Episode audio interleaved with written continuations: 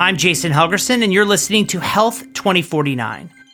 For me, it's a diverse ecology. It's not a monoculture. It's not about a singular solution. We can see innovation and contribution and development using market methods, and we can see innovation and, and development using social methods. There's a new kind of axis developing that is not about left and right. It's not about, you know, social versus market. It's actually about forward and backward, an advanced world, a, a world that is moving forward or retrograde and moving backward.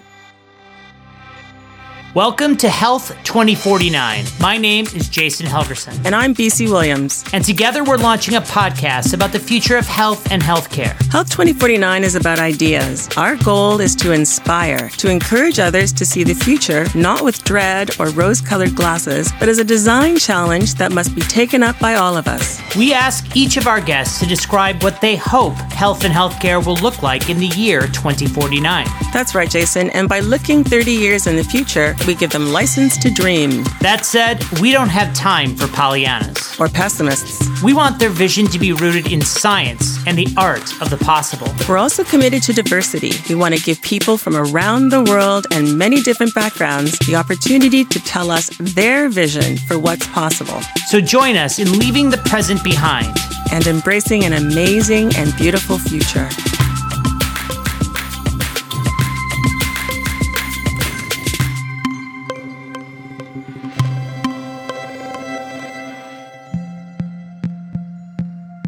This week, we'll be talking to someone whose optimism and big ideas know no bounds. This week, we challenge internationally recognized designer Bruce Mau to think creatively about the state of healthcare 30 years into the future. So, without further ado, let's meet Bruce Mau. Bruce, welcome to the show.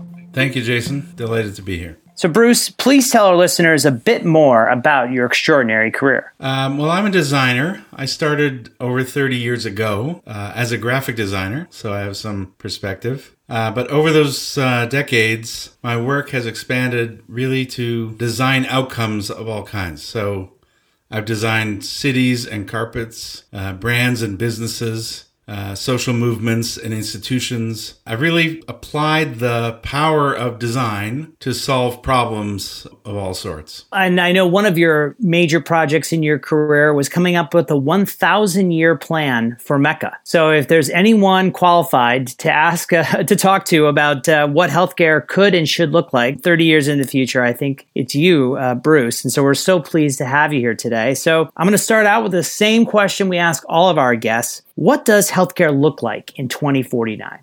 I think healthcare will be fundamentally reconceived based on a series of structural challenges that apply to every healthcare system, whether the that system is market based, like we have in the US, or socialized, like most of the rest of the world. Every year we add new capacities and possibilities new drugs, new products, procedures, new technologies, new replacement parts.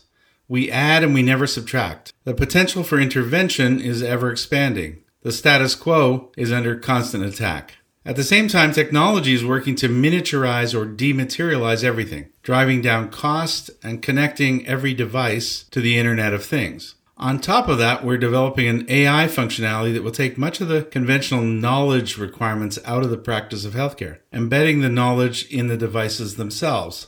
As the cost of genetics decreases, healthcare will become increasingly personal and individual. Additionally, with, with all of that connectedness comes a new potential for data analytics, where we really can learn from tracking our behavior and our genetics to produce health outcomes that we want and need, socially, economically, and ecologically, using a much more consumer facing interface. Finally, there will be a lot more of us, We'll be approaching 10 billion people on the planet, and the stress on the ecosystem will challenge us everywhere to change everything and live differently. So I imagine a much more interconnected, intelligent ecosystem of life and health rather than the medical system as we know it today. Interesting. So, uh, as I said up front, Bruce, uh, you are a man of big ideas, and uh, your idea for healthcare in 2049 encompasses the entire system on a global basis. But I'm hoping that maybe you can take us down from, say, that 50,000 foot level down to uh, down to the ground floor and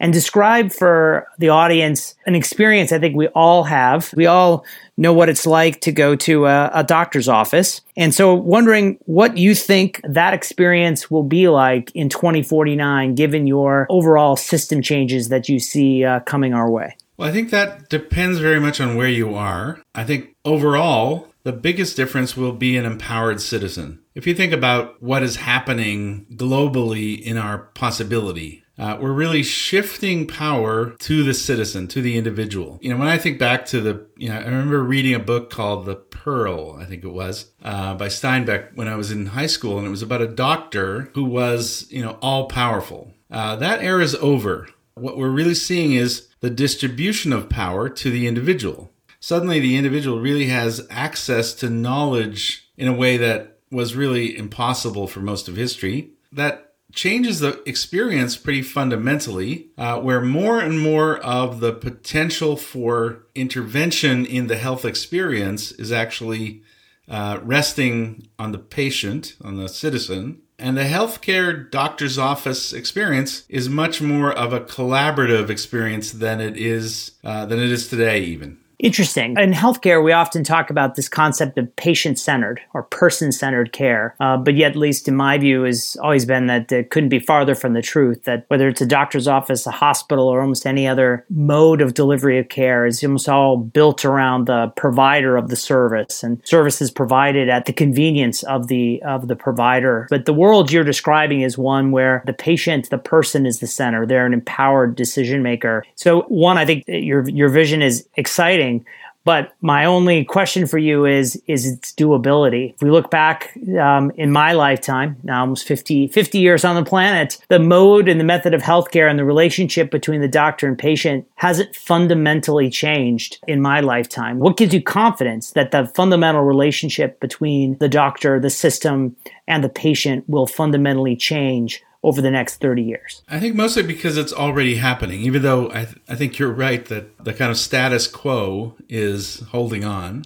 But there is a tsunami of massive change happening. Uh, most of what I described is already here. It's just not implemented yet at mass scale. So it's not accessible. Uh, but, you know, over a decade ago, I did a project called Massive Change. And we did 20 person years of research to try to understand how our capacity to design the world is changing. And what we discovered is so profoundly optimistic that it is really stunning that we don't believe what we are capable of and what we are in fact doing. Uh, according to Ray Kurzweil, living in the 21st century will be like living through 20,000 years of human progress. So the kind of change that is coming and is already happening uh, I think is really profound. Um, and if you think about what just happened with the coronavirus, the Pfizer vaccine was designed in two days. AI is already making all sorts of routine knowledge actionable on an everyday basis. And most of healthcare is routine knowledge. Now it's, you know, there's a lot of friction to let go of that uh, because, you know, so many, so much status and economy is attached to it. But that's uh, an inevitability. I mean, that is just happening. And like it or not, that's really what we're going to experience. Interesting. And I know there's been a lot of talk uh, about the potential of AI in healthcare. I think uh, not quite yet uh, realized to the degree to which particularly the advocates for the new technology would like. But certainly, we already have examples of artificial intelligence being able to diagnose certain uh, conditions or to read um, say, imaging uh, more effectively than human beings. Do you see that as a major development here in the sense of really empowering patients when they don't have to see the doctor as this all powerful, uh, omnipotent, or omniscient uh, individual, the, the, the super scientist who has to answer the questions that no one else can answer, and that they'll be able to access technology uh, to get some of those answers themselves. Is that what you see as sort of will really change the power dynamic here? I think that's a big part of it. I, I think that when you distribute that possibility, when it's really accessible, when it's really fully developed, I mean, for me, AI has a kind of, you know, it's two sided. On the one hand, I think the, the opportunity to do what you just described is really important and would be profound in uh, transforming not only the experience but the economy uh, of healthcare. And the other side is that I think AI and data should not be used by the existing system. Uh, we need a new level of governance and regulation that currently really doesn't exist. You know, our crisis in governance is holding us back in profound ways. And so we need design applied to governance as much as it is applied to the experience and the technology. Interesting, because there are certainly, while there are many advocates for these new technologies and tremendous excitement about their application in healthcare, there are also those who have serious reservations and concerns. And I think you uh, have begun to highlight some of those. The the fear of of how this new technology could be used to discriminate against people, to uh, to exacerbate the inequalities that exist uh, in healthcare access and outcomes. But it sounds like you're more optimistic. Absolutely, and, I've you know that's fact-based optimism. One of the projects that I just published in MC24 by a man named Max Roser from Our World in Data looks at the last 200 years and represents that by 100 people over that time. In other words, uh, if you look 200 years ago, if you look at the important metrics like poverty, extreme poverty, uh, 200 years ago, only 6% of the world did not live in extreme poverty. Now only 10% still do. Now, when I say only 10%, it's still uh, you know a huge number. But what's interesting when you really look at the at the data, when you look at the graphs that Max Roser did, you can see very clearly where that line is going and it's going inexorably in the right direction. The same is true of infant mortality, of basic education, of vaccination, which 200 years ago was zero. Today it's 86%. So you can see what we're what we're accomplishing. And it's clear that globally uh, we're already doing it and already committed to that. Interesting. So I, will push back a little bit on your optimism in this sense is that uh, disparities exist both within countries and between countries in terms of the many of the outcomes that you mentioned. While I agree with you that we've made significant progress and don't dispute uh, your statistics, we still have very significant disparities.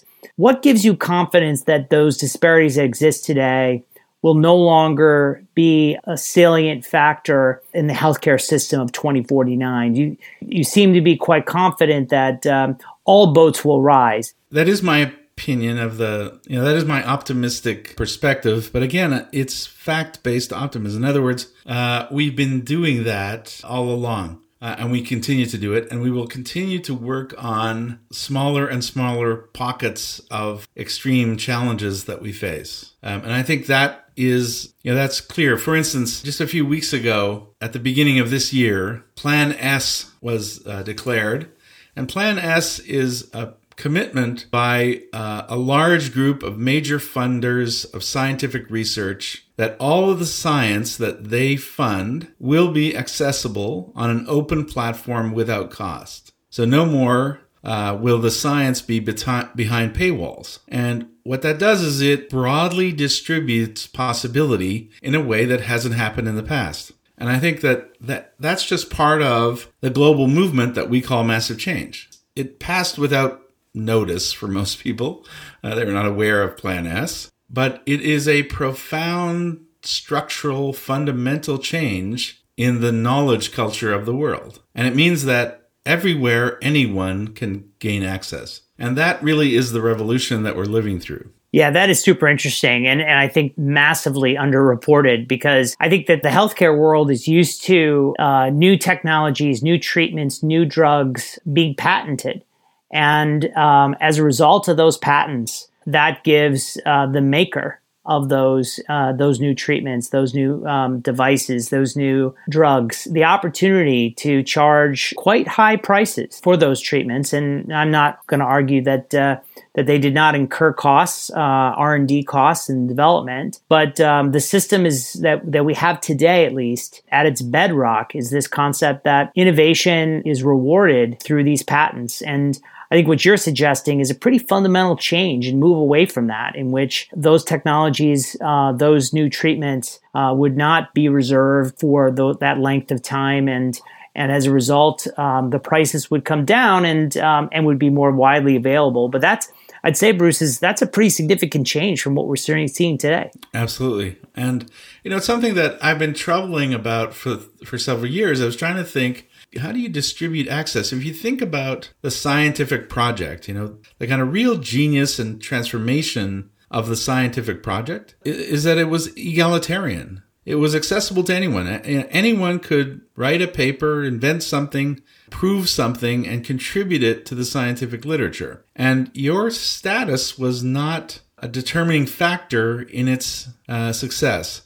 Now, the status and, and the kind of prejudice was still built into the culture, so you didn't escape that, but you could contribute. And I think that is now coming to full fruition. And I think that that you know that kind of a future you know accelerates impact. I mean, I like to say that you know Einsteins are evenly distributed, uh, but they're not evenly supported. And the more that we can support access to possibility, the more great contributions we will have. I mean, that's why I'm confident I mean, think about 100 design teams working on vaccines simultaneously. That's how we're going to beat this thing. And that really is, you know, that's a new era. That just wasn't possible even 50 years ago. Agreed. Although I would say about that, though, is that uh, obviously those design teams, which are a mix of government funded and, and private, although the Pfizer's, Moderna's are, are private companies, some of those receiving government money, others not.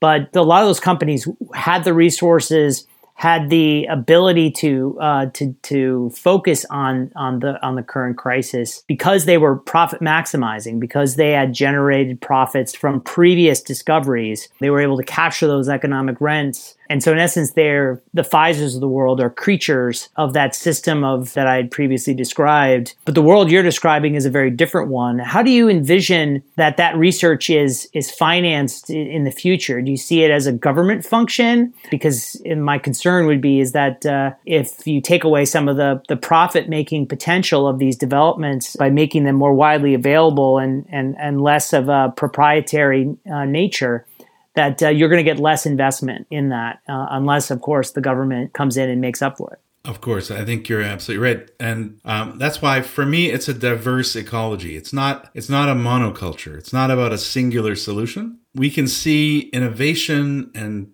and contribution and development using market methods and we can see innovation and, and development using social methods that we can we can use social institutions to advance the world and we can use market uh, methodologies and incentives to advance the world. What we saw really when we when we did massive change was that there's a new kind of axis developing that is not about left and right. It's not about you know social versus market it's actually about forward and backward. You know, a 90 degree axis that is about an advanced world, a, a world that is moving forward or retrograde and moving backward. And I think that's a more important axis than the left and right. Interesting. So let's talk about what I would consider potentially a threat or opportunity uh, that uh, the world you describe presents, which is that as the technology advances, there will be opportunities for all of us to live longer, uh, including people listening on this uh, to this podcast right now. But with that, um, as you'd mentioned um, uh, earlier on, the population of the world uh, will continue to grow. And so, my first question is Do you see those longer lives and the growth in the population as a threat or an opportunity or both? I wouldn't. Uh, I wouldn't frame it as threat or opportunity. I think it's a challenge. Right? It's really, um, you know, there there are going to be more of us, and we're going to live longer. I mean, those two those two facts seem inexorable, uh, and that produces a new kind of challenge because you know that that means we're going to have to reconceive practically everything that we do. I mean, the way we do almost everything today is designed for the short term. It's designed for the top billion people. We leave the the bottom seven billion to their own devices. Um, and you know, C.K. Prahalad wrote a book called "The Fortune at the Bottom of the Pyramid." And what he describes in the book is that if you really look at the bottom of the economic pyramid in, in the world, and you go down there and you solve those problems, often you revolutionize the top of the pyramid. And what he showed is that almost no design application is being is being directed to that bottom of the pyramid. And when we do direct it, if you look at the work of Rebecca Richards-Kortum at Rice University. What she did that was so stunning is she said, Look, I want to take a contemporary doctor's office and put it in a backpack and take it off the grid. So I want all the functionality that I have in a modern doctor's office in Chicago, and I want to carry it into the jungle in Guatemala. That means everything has to be miniaturized. Uh, it has to have low power needs because we're going to use solar power, and it has to operate. You know, it has to be low cost. And what she did with her team at, at Rice uh, was they went systematically, function by function, and put those functions into the backpack. And one of the devices took a $4,000 piece of equipment and made it accessible for under $100. Now, if you're the maker of that $4,000 piece of healthcare equipment, uh, you know, it's a bad day for you. Uh, but that's possible because we're solving the problem of gaining greater and greater access to possibility. That's an inexorable movement. That's not going to stop.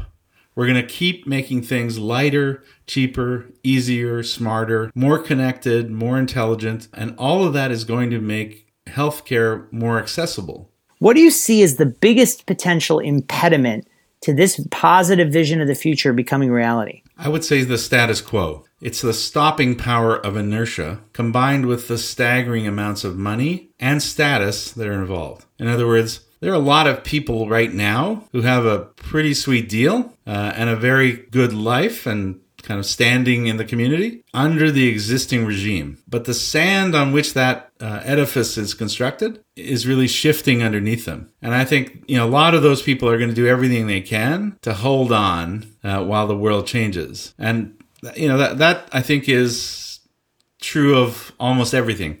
So, in terms of overcoming that, it sounds like you're quite optimistic that despite that status quo as being a challenge, that uh, humanity will overcome it uh, in within the next uh, 30 years. Yeah, I have no doubt about that. You think about everything else that we've done. I mean, I think one of the most extraordinary things about the human animal is how quickly we normalize what we change. Think about how short a time we've had the, the iPhone. I started in the design business when we were still using hot metal type. I started in the Gutenberg era. And the change that I've seen is absolutely staggering.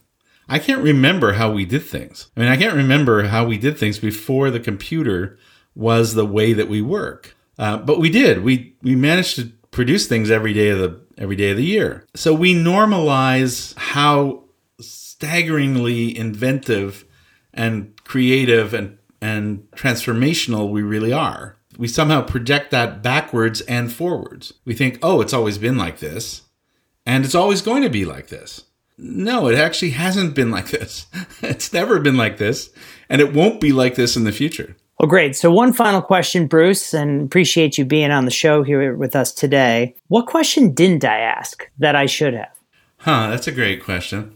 I think the question that I you know, really don't know the answer to is whether we will use all this possibility to advance things quickly or whether we will hold on to the very last minute. I mean, I think that that it's inexorable. At the same time, the big question that we have to answer is are we willing to move quickly? Because lives are at stake. Well, thanks, Bruce. That was absolutely fantastic. Thank you so much for coming on our show.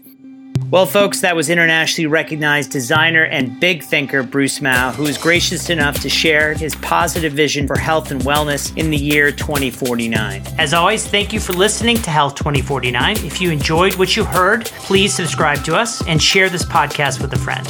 Thank you and see you next time.